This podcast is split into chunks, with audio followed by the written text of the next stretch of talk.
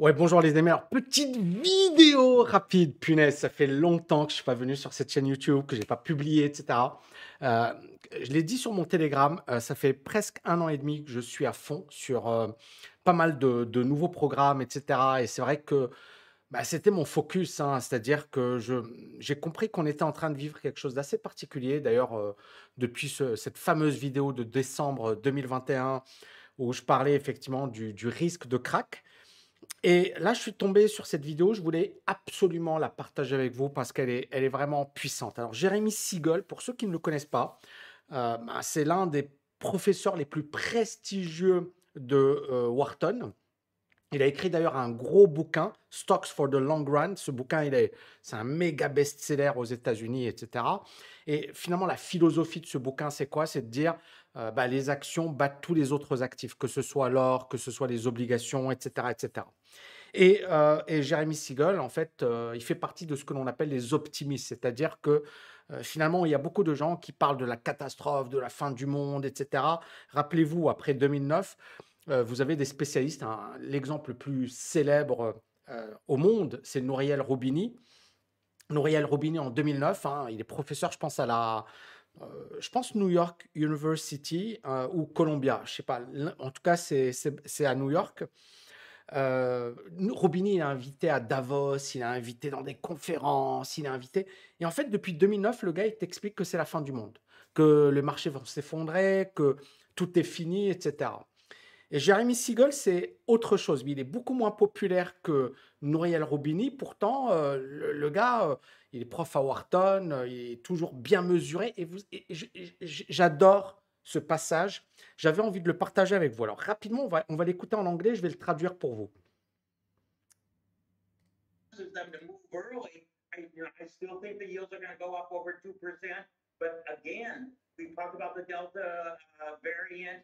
The treasuries are short-term for investors. They're willing to yeah. Doesn't mean you should avoid tax, but it means that's something you should think about. Mary Daly was, was on the network earlier today. She, of course, the San Francisco Fed president, reiterated once again her belief that inflation is transitory. If you look at the bond market and the uh, yield activity, the bond market move, professor, would suggest that you're wrong, right? Alors, c'est énorme ce passage. En fait, il dit, professeur, telle personne a dit que euh, l'inflation n'est que transitoire, les obligations ne s'effondrent pas, enfin, les taux d'intérêt n'explosent pas à la hausse, les taux d'intérêt aujourd'hui ne reflètent pas l'inflation. Et encore une fois, je reviens ici sur cette étude, ça a été réalisé ou cette interview en juillet deux mille vingt et un. Et donc, ce journaliste, il dit, bon, les données prouvent que vous avez tort, que vous n'avez pas raison. Et euh, même la Fed, personne pense que l'inflation va surgir.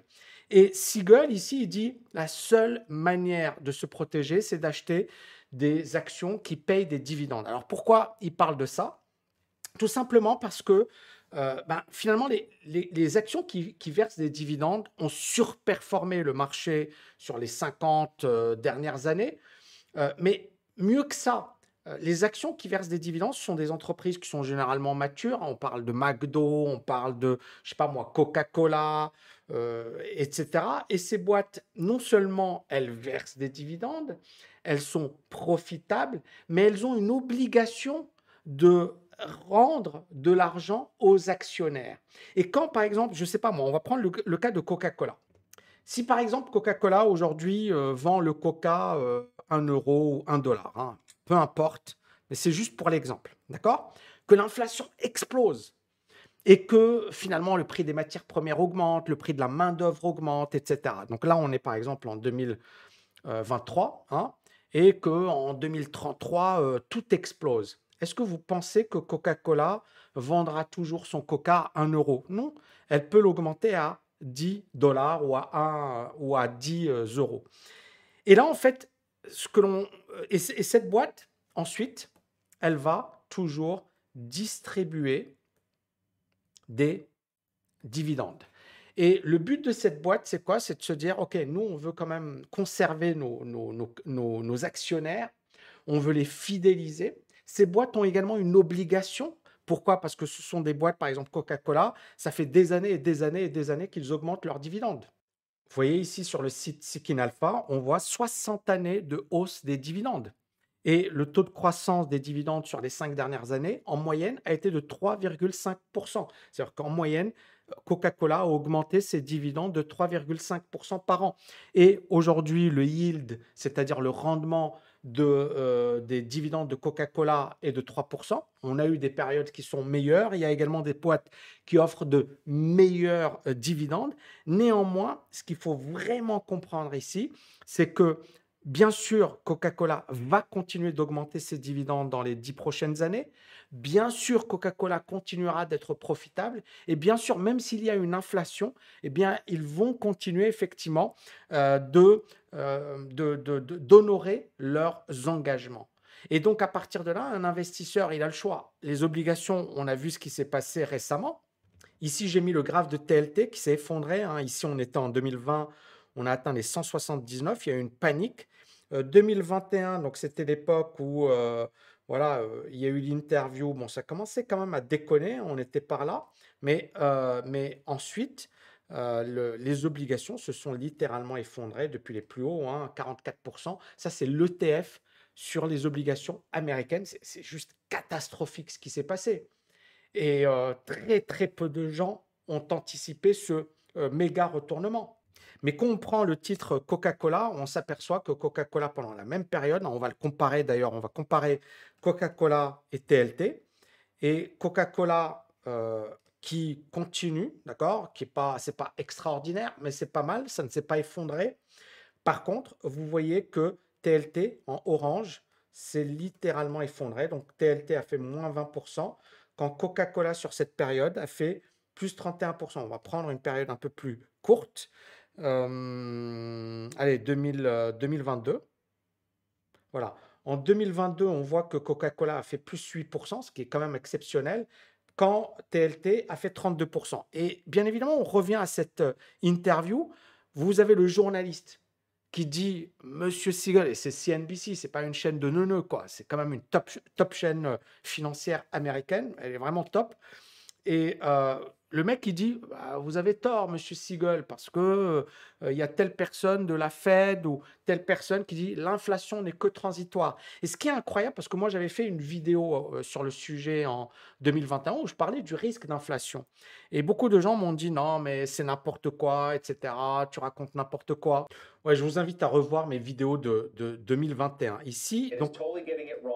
or if yields are just de depressed because of all of all of the liquidity, but if if the market thought that you were right, yields would not be sitting at one thirty-five, one thirty-six. And... Il lui dit donc si vous le marché pensait que vous aviez raison, les rendements ne devraient pas être euh, ou les taux ne devraient pas être à un virgule trente, un virgule trente-cinq. Having gone from one seventy-five down to that level. Okay, but remember one thing, that the curve has steepened. Remember, look, actually, if I'm a long-term bondholder, I want the Fed to move in a way, because if they don't, then just my money is going to depreciate. So it, it, it's sort of a, a good, bad thing. If this forces them to move early, I, you know, I still think the yields are going to go. Donc là, en fait, grosso modo, pour lui, il faut, il faut que la Fed intervienne. Il y a un risque d'inflation. Et c'est là où il va parler de l'intérêt d'investir sur des actions à dividendes. Voilà, les amis, petite vidéo rapide pour juste pour, pour, euh, pour vous dire coucou. Euh, moi, ça fait, euh, ouais, je, je vous le dis, hein, ça fait plus d'un an et demi que je bosse comme un dingue. Euh, je suis content. J'ai quasiment fini ce que je voulais finir, ce que je voulais faire. Donc, c'est super. Et, euh, et je pense qu'on va vivre euh, ben, des mois assez incroyables. Mon point de vue sur les marchés, je suis toujours mitigé. Moi, je l'avais déjà dit publiquement, j'ai commencé à prendre des positions sur certaines actions. D'accord? J'ai commencé à me positionner. Pourquoi? Parce que si ça explose, ben, je n'ai pas envie d'être comme un con, et cetera. Mais en même temps, je ne suis pas en mode euh, « youpi, euh, c'est l'opportunité du siècle ». Pourquoi je ne suis pas encore en mode euh, « je m'excite », et cetera. Euh, alors, bien sûr, j'utilise un peu euh, mon approche, analyse technique, et cetera. Mais vous voyez ici, euh, sur le Nasdaq, on a cassé un petit peu, on a réintégré. Là, on est toujours sous cette moyenne mobile, d'accord ? on est toujours dans une tendance plutôt euh, vendeuse. La même chose pour le S and P, d'accord? On est toujours dans une tendance plutôt vendeuse. Le euh, Google, voilà, toujours vendeur, bien vendeur. Microsoft, il y a eu une tentative et ça repart à la baisse. Alors bien sûr, moi je trouve qu'on est sur des zones très intéressantes.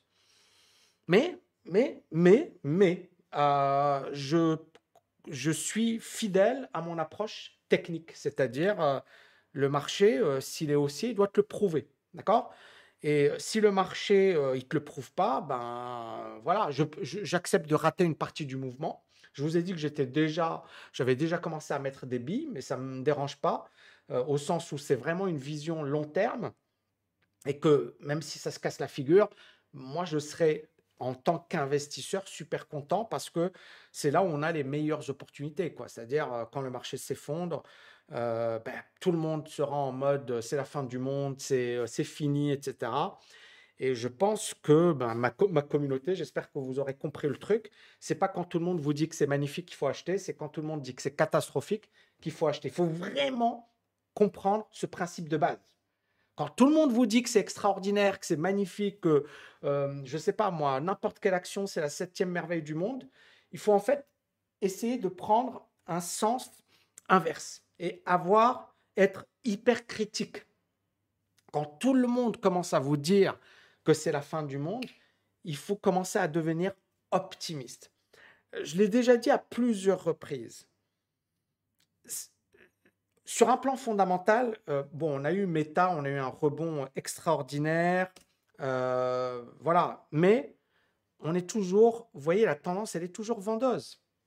On a également Tesla qui nous a fait un rebond de ouf, d'accord?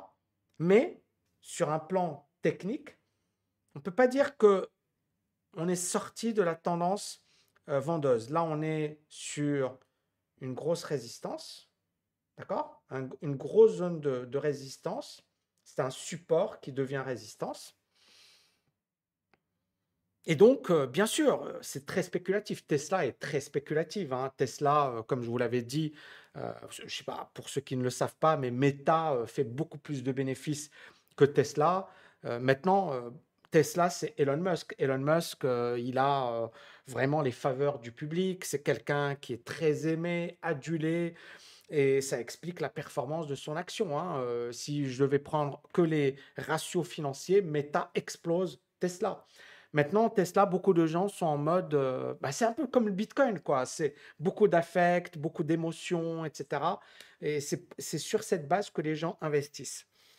Donc, moi, il me manque le côté euh, V I X, d'accord, un truc qui explose à la hausse. Hein, le côté V I X, ça, ça me manque. Donc, on ne l'a pas encore. Le V I X, c'est encore une fois l'indice de la peur.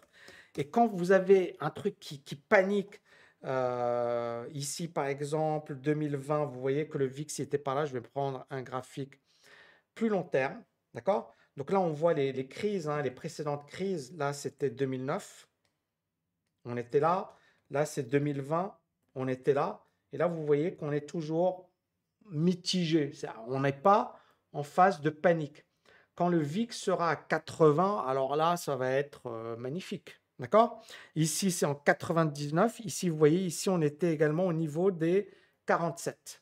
Donc déjà, si vous avez un V I X au niveau des quarante-sept, vous savez qu'on est autour de zones extrêmes.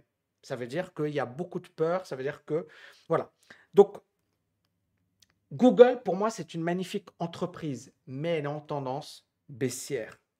Idem pour Microsoft. Idem pour... Donc, je suis vraiment... Voilà, tendance baissière. J'ai acheté du Google, hein. Petite ligne, j'ai acheté du Google. Mais euh, j'ai alors, pour ceux qui sont sur O M I, je vous montrerai un peu ce que j'ai fait, et cetera, mes stratégies. Euh, mais euh, pour moi, pour le moment, c'est pas top. C'est pas top. Ça, si ça casse ça, euh, ça peut continuer de baisser. Et bien sûr, il n'y a pas de logique, hein. C'est-à-dire, on n'est pas en mode... Et, je pense que vous avez vu un peu les, les avancées récentes, Bing, qui commence à faire de l'intelligence artificielle. On est, on est sur un truc assez particulier aujourd'hui. Donc moi, je ne suis pas très... Euh,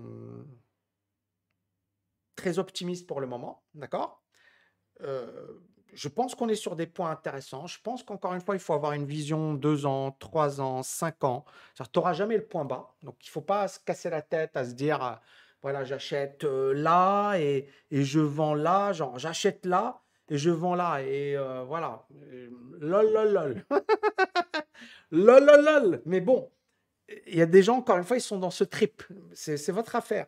Donc, si tu achètes, par exemple, je ne sais pas moi, si par exemple tu considères que la valeur fondamentale de euh, Google, elle est de cent quarante, je dis n'importe quoi, et que toi, tu l'achètes à euh, quatre-vingt-dix ou même à, à cent, d'accord?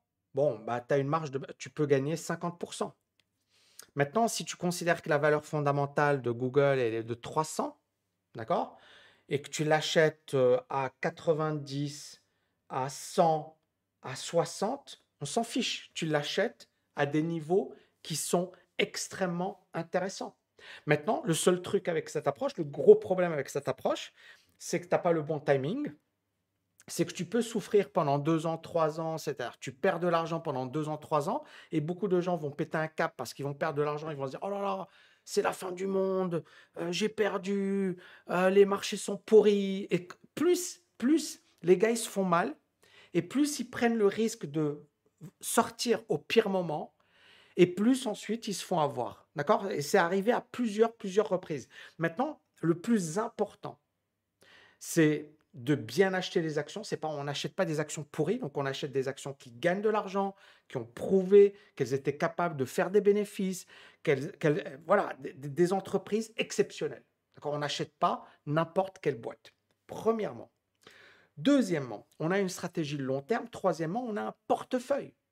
Et il ne faut pas jouer à Warren Buffett. Warren Buffett, c'est, euh, il est diversifié, hein. C'est vrai qu'on parle beaucoup de son portefeuille boursier sur lequel il y a quarante pour cent investi sur Apple. OK, mais euh, voilà, il a des compagnies d'assurance, il a des boîtes, il a des boîtes qu'il a rachetées, dans, des boîtes entières qu'il a rachetées et qui ne sont pas cotées en bourse. Donc, euh, oui, il a investi pas mal d'argent sur Apple, mais derrière, il a également beaucoup d'argent investi sur d'autres secteurs. Donc, c'est l'intérêt de la diversification, c'est que parfois, certaines actions ne vont pas bien performer, d'autres actions. Donc, il faut également avoir un portefeuille bien diversifié. Et puis, ne pas oublier, hein, comme l'a dit Siegel, euh, que bah, les actions, et les actions qui payent des dividendes également, sont la meilleure protection contre l'inflation, Euh, contre euh, une crise économique, euh, parce que tu investis dans des business qui vont se développer et qui vont générer de l'argent.